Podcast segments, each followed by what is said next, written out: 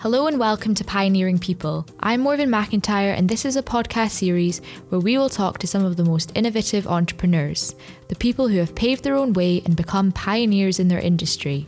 From social entrepreneurs like Mel Young, I meet homeless people who are former homeless people who, you know, tell me that you know as a result of you know selling the Big Issue magazine or or you know playing football or whatever, it's changed their lives and now they they they they have a house and they they have a job, etc. etc. And that makes me feel really good, and that's my profit, if you like, out of all of this. To tech gurus like Peter Proud. You know, everyone thinks of technology as kind of you know, computer programming and writing lines of code and you know, in inverted commas, something that's quite geeky, but actually it's a very interactive thing. So anything to do with people and solving problems and helping people, you know, make their business better, you know, through the use of software, that was something that really interested and excited me.